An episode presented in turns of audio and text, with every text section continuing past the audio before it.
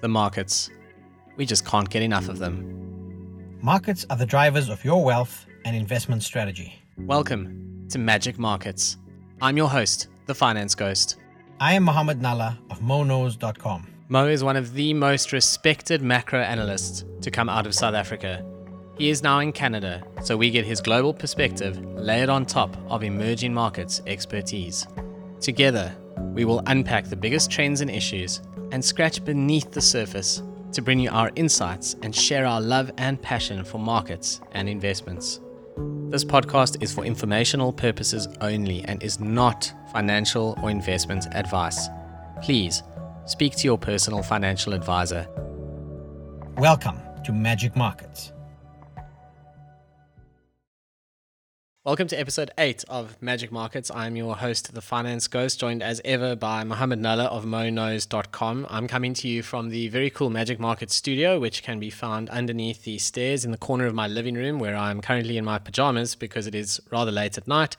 For those of you who have not listened to Magic Markets before, Mo is in Canada and he's cooler and smarter and older than me, so he gets to dictate what time of day we do this, and it's a much better time for him than it is for me.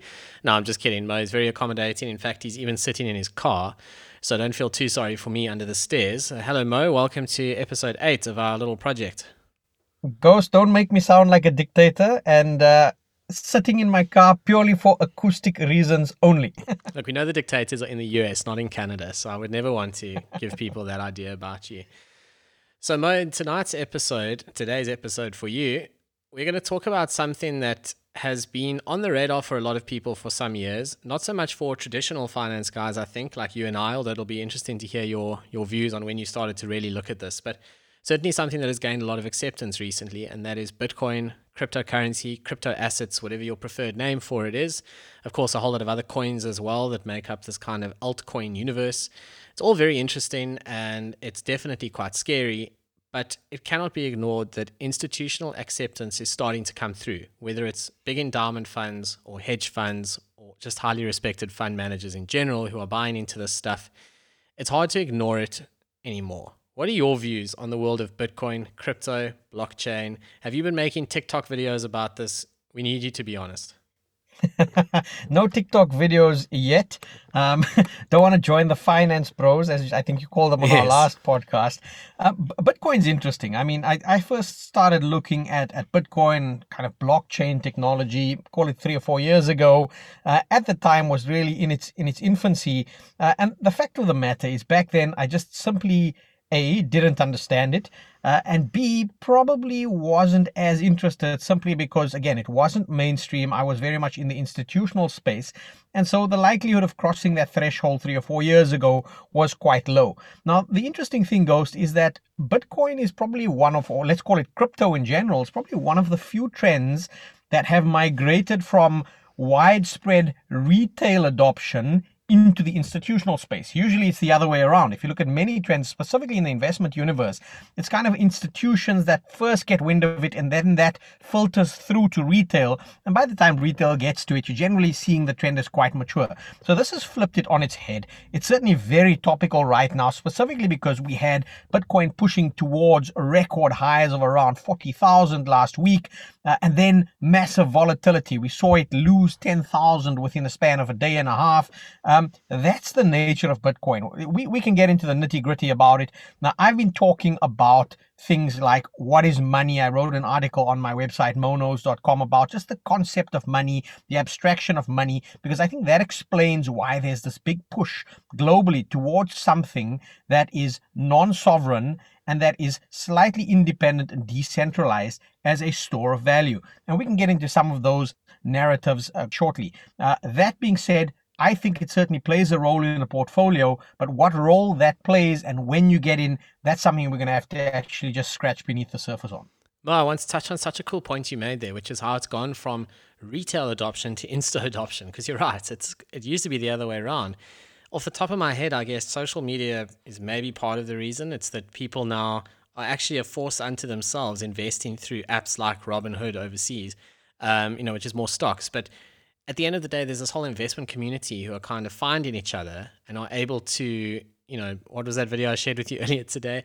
Back the pump, or goodness knows what else horrors we've seen on TikTok. But jokes aside, there's a lot of money out there. And a whole lot of retail investors invest in a little bit each, adds up into big market moves. I mean, I find it incredibly interesting the way Bitcoin and Tesla inevitably have these little crashes together. And I can't think of a single fundamental that they share. There's no reason why Tesla and Bitcoin should move together other than it's the same investors. And it's the same investors who get spooked on the same day, pump those shares up or pump Tesla shares pump Bitcoin up, and then let it go down again. So it's just so interesting to see what's going on out there. How you know this this retail adoption is starting to drive institutions taking things more seriously. I think that's a really cool point. Mm-hmm. I, I think also if you look at institutional participation, it's still only in its infancy. I mean, we, we haven't seen widespread adoption from pension funds. As you indicated, it's, it's a couple of funds looking at it now. It's a couple of corporate treasuries, a couple of hedge funds. Uh, and as that builds, it certainly does build a case for, for, for Bitcoin or crypto as an asset class. Uh, but I do concur with regards to some of the short-term volatility we've seen here. I mean, there's just so much of, of social media activity. Uh, I mean, someone actually just over the course of the last week week was likening uh, Bitcoin to a religion, you know, because there's this founder who no one really knows who the founder was. And people, it's almost like this cult like following. You're either a Bitcoin bull or you're a Bitcoin bear. And I don't, I don't think it's ever as simple as that. I think we've got to be a lot more nuanced. That's exactly why we're having this discussion today between ourselves and certainly for our listeners as well, because it's not cut and dried there's there's definitely something there which represents a, a, a, valuable trend or shift in terms of how we see money, in terms of how we invest. But whether it's appropriate for everyone, that's for every individual investor to go and do their own homework, their due diligence, and see, you know, whether that makes sense or not. Mo, before we get into some of the more complicated monetary theory and there's so much we could talk about, and uh, as we know, we you know we're never going to get through all of it on this podcast. But another thought I've had that could well drive this price of Bitcoin going forward, etc., is I think a lot of the people who are becoming wealthy today are involved in the tech industry. That's definitely where the, all the millionaires are now being created. You know, it's certainly not happening in oil anymore. I don't think it's happening in investment banking. That's why I'm under the stairs and you're in your car. No, I'm kidding. And, you know, it, it's happening in tech. And surely a lot of these newly minted millionaires are seeing Bitcoin as where they want to put their money and these other coins and these other rather esoteric asset classes and this very non traditional stuff. But for as long as those people believe it has value, it has value, doesn't it? Because that's what it is. It's it's it's the kind of thing where you have to believe in it, and then it gets stronger and it has value. Do you think there's any mm-hmm. any truth to that thesis going forward? So so bear in mind, it's the same as with any other money, if you want to call it that, or fiat currencies. What gives it its value? It's our belief that it is worth what it is worth.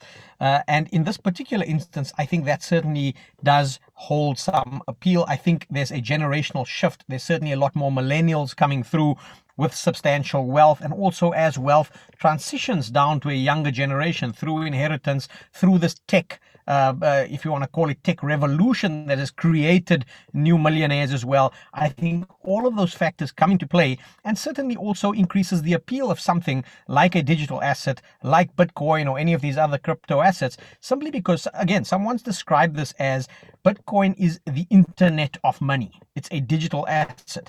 Now, the, the important thing for me, and we haven't even gotten into this yet, is what's unique with Bitcoin is that it, they've created digital scarcity. There's only going to be 21 million Bitcoin that are ever mined or created over its life cycle.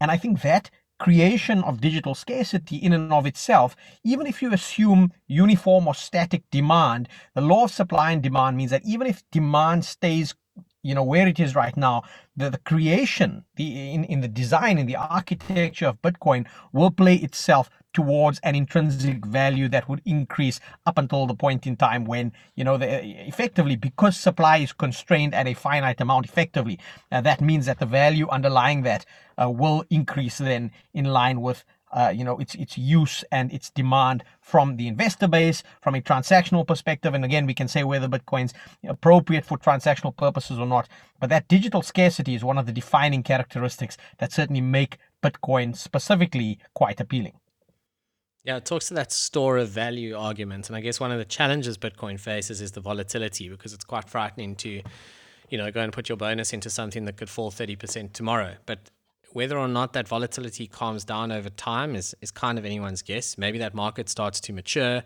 Um, you know, maybe it doesn't. There's a lot of whales just sitting on huge numbers of Bitcoin, um, including the mysterious founder himself. And, uh, you know, let's touch on the transactional nature of it. So, from everything I've read recently, and it's quite instructive that the likes of the CFA Institute is commissioning research into cryptocurrency. I mean, that already tells you that clearly there is a lot of interest among your sort of traditional finance people in this space. And it's really interesting to read about how, you know, Bitcoin seems to be pretty good for sending large amounts of money in one shot at potentially a much lower cost than if you try and do it through a bank.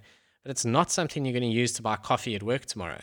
And you know that kind of goes to this cryptocurrency point, which I think always threw me off. I always looked at this and thought, I don't really see why or how this thing is going to easily replace, you know, the so-called fiat currency. Um, but is it a way to store value and potentially send really big amounts and and and look more like digital gold? Maybe. I think that's the way I'm looking at it now. Is maybe it has some value along those lines, but not really from a transactional perspective for me. I think blockchain is super interesting, but it's hard to distinguish the tech from the coin, and a lot of people aren't doing that. They're buying Bitcoin because they just believe in blockchain, but if you buy Bitcoin, you don't actually own anything blockchain related. You're not buying blockchain tech. You're not buying this great company that's involved in blockchain, are you? Yeah, so I, I, think you've made two very important distinctions. One is, you know, the, the blockchain versus the, the actual currency or the token or whatever you want to call it. And Bitcoin in this instance that we're talking about is the, the currency, but the blockchain is the thing behind it that goes into the validation process. And I'm not going to get into the technicalities around that. The, the other important distinction that you made, Ghost, is that, you know, we, we've got to be very clear around what role does Bitcoin play. I think its original intent was certainly orientated as a currency, you know, as, as effectively a medium of exchange. Uh, and I think it's become a trading tool, one. And B, I think the simple fact of, of, of, of the matter is Bitcoin takes relatively long to settle. So, for example, your large credit card providers, MasterCard, Visa, can process something insane. Like, I, I think it's a couple of hundred thousand transactions a second. A Bitcoin transaction will take around 10 minutes to clear. So, I think you know that goes hand in hand with the fact that it needs to be made quite secure.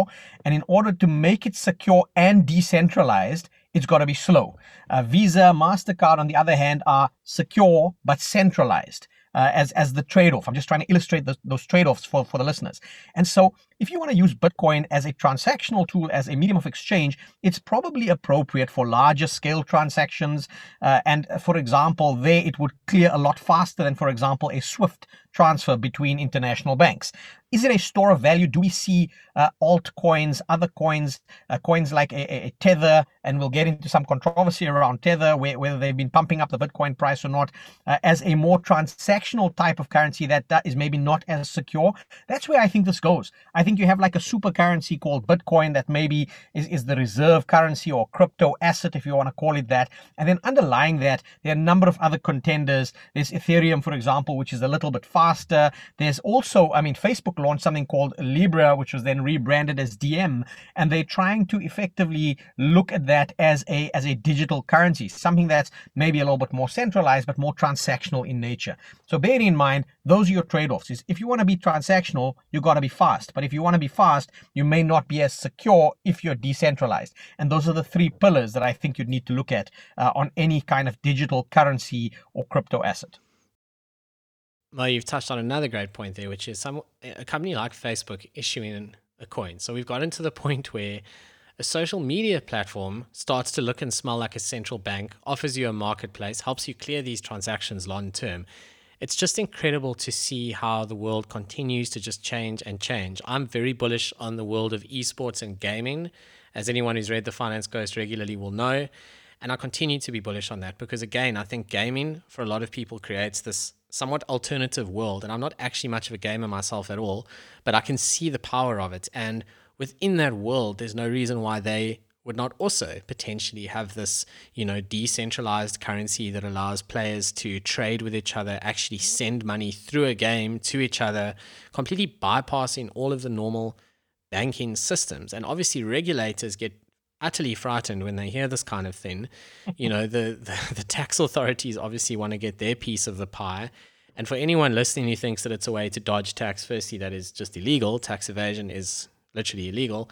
And secondly, any profits you make on crypto are taxed like anything else. So you need to declare it honestly.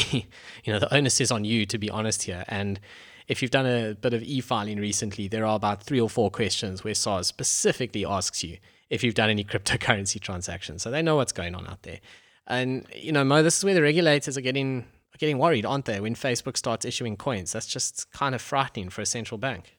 Yeah, I mean, realize, Ghost, that that sovereigns, uh, so that those are governments that issue fiat currencies today, sovereigns and central banks around the world will be loath to give up their control over effectively money supply. They'll be loath to give up that kind of control over general economic activity. So I think that's probably one of your largest risks to Bitcoin, specifically maybe cryptocurrencies as a whole, would be you know regulatory uh, burdens that will certainly come through. I, I saw some comments uh, that we discussed just before the show uh, from Christine Lagarde uh, at the ECB saying that you know we need to regulate Bitcoin, and I think also some of the pushback that's coming here is is legit legitimate in that you know bitcoin because of a lot of the anonymity behind it uh, has potentially been used in some nefarious activities like money laundering and so forth. So at the end of the day if governments can control effectively the entry point and the exit point from any particular network that's how they're going to get their fingers uh, on, on, on the pie.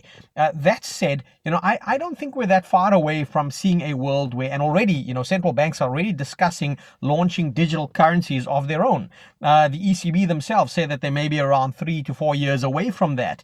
Uh, I know the SARB in South Africa, for example, has also been looking into this crypto space. So I think that it's equally plausible that global central banks will probably look at creating digital versions of their currency. The big question mark again is the benefit of a Bitcoin, for example, is that, like I said, supply is finite. It's not up to some sort of government who decides, oh, we want to print dollars, we're going to go ahead and print dollars. And I think that distrust that has certainly fermented in, in, in, in the psyches of many people uh, uh, globally uh, around central banks, around governments that have effectively just been printing money over the course of the last five decades, is why something like Bitcoin even exists, is that it's independent, it's non-sovereign, it's decentralized. So the likelihood of it being meddled with from that perspective is low.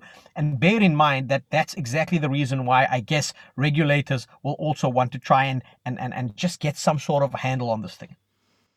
So investing in this space and wearing my investor hat, you know, I look at all of this and I think about blockchain and I look at these coins and I completely understand why someone might have a punt at, at Bitcoin and especially the more volatile coins, maybe, you know, that, that really does start to become like gambling down the bottom end.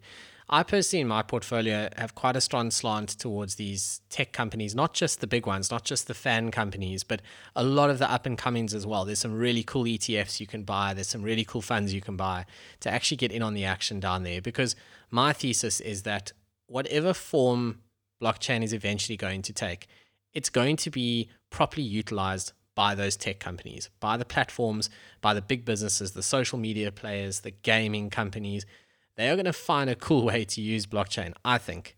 And so I think the closest I can get to investing in it in something I trust that has real cash flows, is properly regulated, and doesn't dip 30% in a day is to be fairly well diversified among big tech companies. Are you buying Bitcoin at this stage, Mo? Or what's happening in the. You know, I know you're a big gold bug, so it would be a departure for you of note. Yeah, Ghost. I mean, listeners and, and followers on my website MoKnows.com will know that I, I've liked gold for some time. I have a, a, reasonably sizable allocation to alternative assets, if you want to call it that, in, in my portfolio. Uh, and in that context, I, I think there's a role for Bitcoin or crypto assets to play. Uh, that being said, uh, the volatility certainly at, at current levels and what we've seen over the course of the last two months does not suit my risk appetite. So, you know, when you can lose 30% of the value of a particular holding over a two day period, that's exceptionally volatile. Uh, yes, you can look at the long term volatility on Bitcoin. It has actually been decreasing, but it's still higher than pretty much every other mainstream investable asset class. So, you know, on, on a longer term basis, do I believe in crypto assets, in Bitcoin in particular? Uh, probably yes. Would I be jumping in at any particular level? And certainly at these levels, uh, probably no. Uh, maybe a, a, more prudent approach would be to kind of rand cost average into this thing. Uh, and for, for those that are out there trading, and again, you know, we have investors, we generally talk about investment on the show, but there are traders out there. And for traders, you know, we've had this massive volatility, but on a very short term basis, Bitcoin's kind of formed a symmetrical wedge. It looks like it wants to break out of that. And if it does, it's very likely to go and try and test that 40,000 level uh, again. A longer term, where can it go if it becomes more mainstream? If regulators don't get involved, there are a number of, of, of valuation metrics or models that people tout out there, and the numbers are, are all over the show. You can say Bitcoin's worth $100,000. You can say it's worth $600,000. That really depends on, on what model you use. And like any other asset or currency, how you value it will be very much determined by what your own model, what your own thinking and ideology around the world is. Mo, that's about all we have time for. We've literally just scratched the surface of crypto, and it's an exciting topic, and it's something we'll come back to on Magic Markets for sure. And we would love to hear from our listeners what you think, and whether or not you'd like us to do more of these kind of crypto discussions. You know, it's very topical at the moment, and I think it's interesting to look at it through a traditional finance lens. So, Mo, until next week when uh, I meet you under the stairs and you're in your car very far away, thank you very much for another episode of Magic Markets. Thanks, Ghost. Thanks to our listeners. Remember to subscribe on the platform of your choice and give us a great rating. Remember to visit thefinanceghost.com and MoKnows.com for more detailed insights. This podcast was for informational purposes only and does not constitute financial or investment advice. Please consult your personal financial advisor.